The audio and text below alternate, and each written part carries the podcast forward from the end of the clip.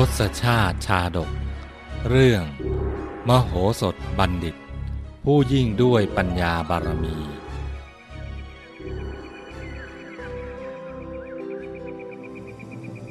หลังจากที่มโหสถได้ทดลองนางจนเป็นที่พอใจแล้ว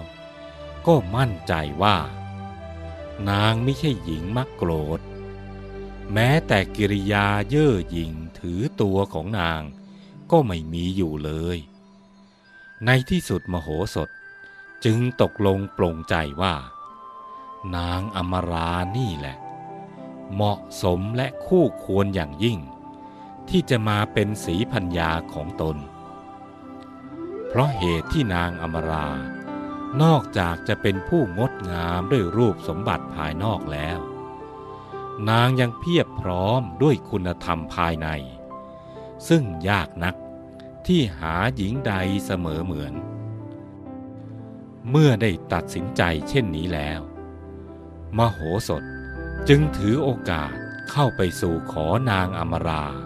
กับบิดามารดาของนาง พร้อมกันนั้น ก็ได้มอบทรัพย์จำนวนพันกหาปณะที่ได้จากการรับจ้างชุนผ้า และอีกพันกหาปณะ ที่นำติดตัวมา รวมเป็นสองพันกหาปณะเพื่อเป็นค่าสินสอดบิดามารดาของนางอมราคิดว่า บัดนี้บุตรสาวของตน ก็ย่างเข้าสู่วัยที่สมควรจะมีคู่ครองเป็นหลักเป็นฐานสักทีกอบกับทั้งคู่ต่างก็มั่นใจในความสามารถที่เปี่ยมล้นของมโหสถ เมื่อต่างก็เห็นพ้องตรงกันเช่นนี้ จึงไม่มีใครขัดข้องแต่อย่างใด ในที่สุดจึงได้พร้อมใจยกนางอมราบุตรสาวของตน ให้กับมโหสถด้วยความปราบปลื้มยินดี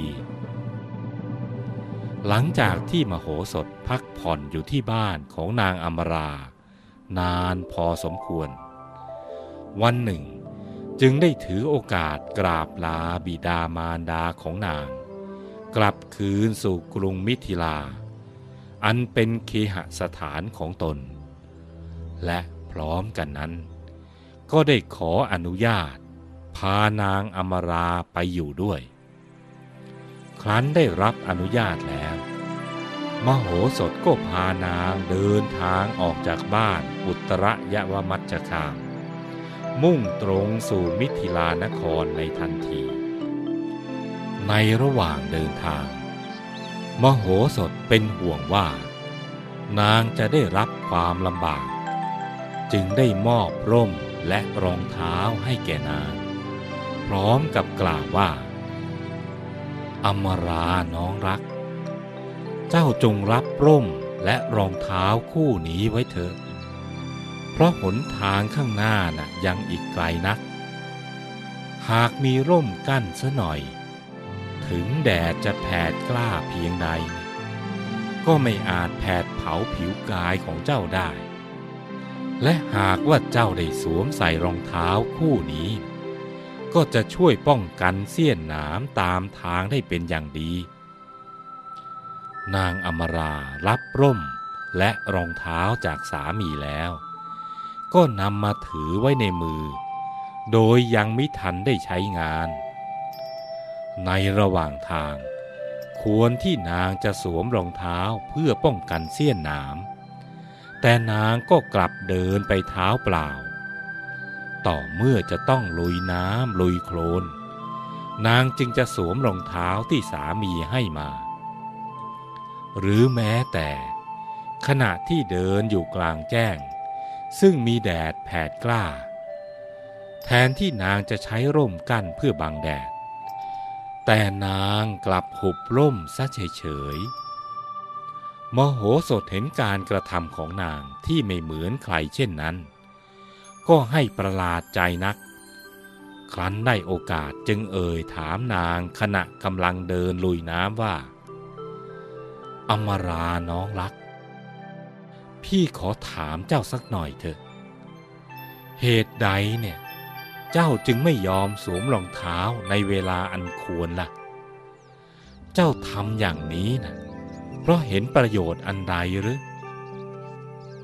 นางอมราก็ตอบว่า ท่านพี่คะในเวลาที่เดินบนบกนั้นนะอมราพอที่จะมองเห็นเสี้ยนหนามที่กีดขวางหนทางได้ โดยไม่ยากนัก ฉะนั้นจึงไม่มีความจำเป็นต้องสวมรองเท้าแต่อย่างใด แต่ในเวลาที่ต้องลุยน้ำย่ำโคลน สายตาของอมราไม่อาจแลเห็นสิ่งที่ซุกซ่อนอยู่ใต้น้ำ ซึ่งอาจเป็นอันตรายแก่เท้าได้ ฉะนั้นหากไม่ระมัดระวังให้ดี แม้แต่เสี้ยนหนามเล็กๆ ก็อาจยอกเท้าได้ง่าย ๆ อมรามองเห็นประโยชน์อย่างนี้นะจึงต้องสวมรองเท้าในน้ำนะมโหสถได้ฟังเหตุผลของนางแล้ว ก็นึกชมในใจว่า นางนะ่ะช่างเฉลียวฉลาดซะจริง สมแล้วที่เป็นพัญญาของเรา จากนั้น ทั้งคู่ก็พากันเดินทางต่อไป จนกระทั่งผ่านพ้นท้องทุ่งอันเวิงว้าง จวนจะเข้าเขตป่าทึบ ซึ่งมีหมู่ไม้แผ่กิ่งใบร่มคลึ้มไปจนตลอดทาง แต่พอเข้าสู่ร่มไม้เท่านั้น นางก็นำร่มที่ถือไว้มากางออก แล้วก็เดินกั้นร่มไปเรื่อยๆ มโหสถเห็นแล้วก็อดสงสัยไม่ได้ จึงเอ่ยถามนางในขณะนั้นว่า แน่นางผู้เจริญ ใครๆเขาก็กั้นร่มกัน เฉพาะในที่แจ้งซึ่งมีแดดจ้า แต่น้องเนี่ยกลับหุบร่มในที่เช่นนั้น แล้วมากลางร่มขณะเดินเข้าป่าคลึ้ม ที่แสงแดดส่องไม่ถึงพื้น ก็เจ้าเห็นประโยชน์อันใดหรือถึงได้ทำเช่นนั้น นางอมราก็ตอบว่า ที่ทำดังนี้เพราะคิดว่า บนบกนั้น พอจะมองเห็นเสี้ยนหนามได้ จึงไม่สวมรองเท้า แต่ในที่มีน้ำเรามองไม่เห็นเสี้ยนตอที่อยู่ใต้น้ำจึงต้องสวมรองเท้า ส่วนที่ไม่ได้กั้นร่มในที่แจ้ง ก็เพราะมั่นใจว่าปลอดภัย แต่ในป่าทึบนะ่ะเราไม่รู้ว่ากิ่งไม้แห้งที่ผุ จะหล่นลงมาเมื่อไร จึงต้องกั้นร่มเอาไว้นะแล้วทั้งสองก็พากันเดินทางต่อไป กระทั่งได้พบพุทธาต้นใหญ่แผ่กิ่งก้านสาขาให้ร่มเงา อยู่ริมทาง มโหสถเห็นเป็นโอกาส ที่จะได้นั่งพักให้หายเหนื่อย จึงรีบเข้าไปหลบแดดอยู่ใต้ร่มพุทธาทันที นางอมราเห็นพุทธาต้นนั้น มีผลดกเต็มต้น จึงอ้อนวอนมโหสถว่า ท่านพี่ พุทธาต้นนี้นะ่ะผลดกน่ากินซะจริง ขอท่านพี่เนี่ยโปรดขึ้นไปเก็บมาให้อมาราบ้างเถอะ มโหสถปฏิเสธด้วยน้ำเสียงอ่อนโยนว่า น้องรัก เห็นทีว่าพี่นะ่ะคงจะปีนขึ้นไปไม่ไหวแน่ๆเลย เพราะรู้สึกอ่อนล้าเหลือเกิน อยากจะขอนั่งพักให้หายเหนื่อยสักหน่อย น้องจงขึ้นไปเก็บเองเถอะ นางอมราแม้ถูกปฏิเสธเช่นนั้น ก็มิได้คิดเห็นเป็นอื่น นอกเสียจากว่า สามีนะ่ะคงเหน็ดเหนื่อยเมื่อยล้าจริง ๆ ครั้นแล้วนางจึงค่อยๆ ปีนขึ้นไปบนต้นพุทราแล้วเลือกเก็บผลกินตามความปรารถนา มโหสถแงนมองดูนางซึ่งกำลังเหนียวกิ่งพุทราอยู่ จึงเป็นฝ่ายอ้อนวอนนางว่า อมราน้องรัก ขอผลพุทราให้พี่บ้างสิ นางคิดจะทดลองไหวพริบของสามีดูบ้าง จึงถามกลับว่า ท่านพี่นะ่ะปรารถนาจะรับเอาผลร้อนหรือผลเย็นล่ะ ก็โปรดบอกอมรามาเถอะ มโหสถแม้รู้เหตุที่นางถาม แต่ก็ทำเป็นไม่รู้ และเพื่อจะทดลองนาง จึงแกล้งเย้านางว่า ไม่ยักก็รู้ว่าพุทธานะ่ะมีผลร้อนผลเย็นด้วยหรือนี่ ถ้าเช่นนั้น ขอผลร้อนให้พี่ได้ลิ้มลองซะหน่อยเป็นไร นางอมราไม่รอช้า รีบเอื้อมเก็บผลพุทราที่สุกงอมดี แล้วโยนลงไปที่พื้น พลางกล่าวว่า นี่นะ่ะเป็นพุทราร้อนจ้ะ ขอท่านพี่จงเก็บเอาเถอะ ทันทีที่ผลพุทรานั้นตกลงมากระทบพื้น ฝุ่นละอองดินก็ชำแรกผิวพุทราเข้าไปจับเนื้อพุทรามโหสถเห็นดังนั้น ก็จับเคล็ดได้ทันทีว่า พุทราผลร้อนที่นางว่า ก็คือพุทราเปื้อนฝุ่น เมื่อจะเคี้ยวกินเนี่ยก็ต้องเก็บมาปัดเป่าเสียก่อน เหมือนอย่างเวลาที่กินผลไม้ร้อนๆ จากนั้นมโหสถก็ใคร่จะรู้อีกว่า พุทธาผลเย็นของนางจะเป็นเช่นไร จึงได้ทดลองนางอีก น้องรัก ผลร้อนน่ะพอแล้วละ่ะ ขอผลเย็นให้พี่บ้างเถอะ มโหสถว้าวอน นางเก็บผลพุทรามาไว้กำหนึ่ง แต่คราวนี้นะ่ะ นางกลับโยนลงไปบนพรมหญ้า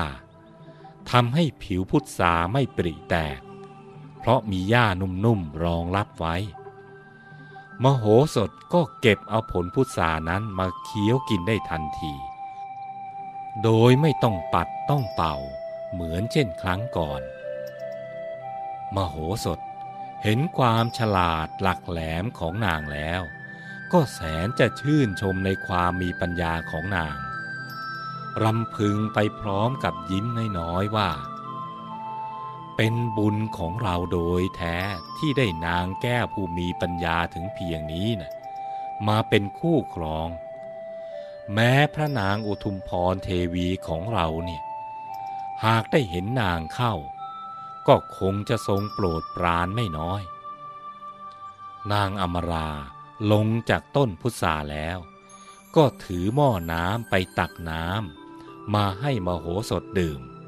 แล้วบ้วนปาก แล้วทั้งสองก็เดินทางต่อไป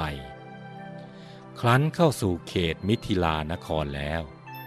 มโหสถยังไม่เลิกล้มความคิดที่จะทดลองนาง จึงยังไม่ได้เปิดเผยฐานะที่แท้จริงของตนให้นางทราบ เพียงแต่บอกนางไปว่า ตนน่ะชื่อโสมทัตเป็นช่างชุนที่มีชื่อเสียงในกรุงมิถิลาแห่งนี้ และแทนที่มโหสถ จะพานางไปยังเรือนของตนเอง ก็กลับแวะไปบ้านของคนเฝ้าประตู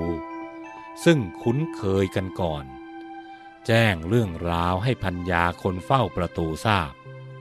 แล้วฝากนางให้พักอยู่ในที่นั้นชั่วคราว พร้อมกับปลอบนางว่า อมราน้องรัก ขอน้องนะ่ะจงรอพี่อยู่ในที่นี้ก่อนเถอะ เจ้าจงอย่าได้วิตกกังวลไปเลย เพราะนายประตูผู้นี้นะ่ะเป็นสหายที่คุ้นเคยกับพี่มานาน เมื่อพี่กลับไปยังเรือน จัดเตรียมทุกสิ่งทุกอย่างเสร็จเรียบร้อยแล้ว ไม่ช้าก็จะกลับมารับน้องทันที นางก็รับคำอย่างว่าง่าย แล้วมโหสถจึงพานางเข้าพักในห้องอันสมควร มโหสถกำชับคนเฝ้าประตูและพัญญาว่า โปรดจงจำไว้ด้วยว่า แต่นี้ไปนะ่ะฉันคือช่างชุนผู้มีนามว่าโสมทัตมิใช่ผู้มีอำนาจราชศักดิ์อันใด ฉะนั้นจงอย่าแพร่งพรายสิ่งใดให้นางรู้เป็นอันขาด สองสามีพัญญา ต่างก็รับรองอย่างแข็งขัน การที่มโหสถนำนางอมรา มาฝากไว้กับครอบครัวคนเฝ้าประตู ที่ตนคุ้นเคยก่อนนั้น ก็โดยคิดว่า การจะนำกุลสตรีผู้สมบูรณ์ด้วยสติปัญญา และมารยาทอันงดงาม เข้าสู่เรือนในฐานะพัญญาของตน ในสภาพที่ไม่มีใครรู้จักเลยนั้น เป็นการไม่สมควรอย่างยิ่งจำเป็นที่จะทำเกียรติคุณของนางให้ปรากฏ และรายงานให้พระนางอุทุมพรเทวีทรงทราบซะก่อน แล้วจึงค่อยนำนางเข้าเรือน ด้วยเกียรติยศอันสูงส่ง จึงจะเป็นการเหมาะสม คิดดังนี้แล้ว จึงได้นำนางไปฝากไว้กับตระกูลที่ตนคุ้นเคย แต่ระหว่างที่ให้นางพักอยู่เหินห่างจากตนนั้น มโหสถก็มิได้ให้นางพักอยู่เฉยๆ แต่ได้มีบททดสอบส่งมาให้นางทำอีก ส่วนว่าบททดสอบจะยากเข็นอย่างไรนั้น โปรดติดตามตอนต่อไป Thank you.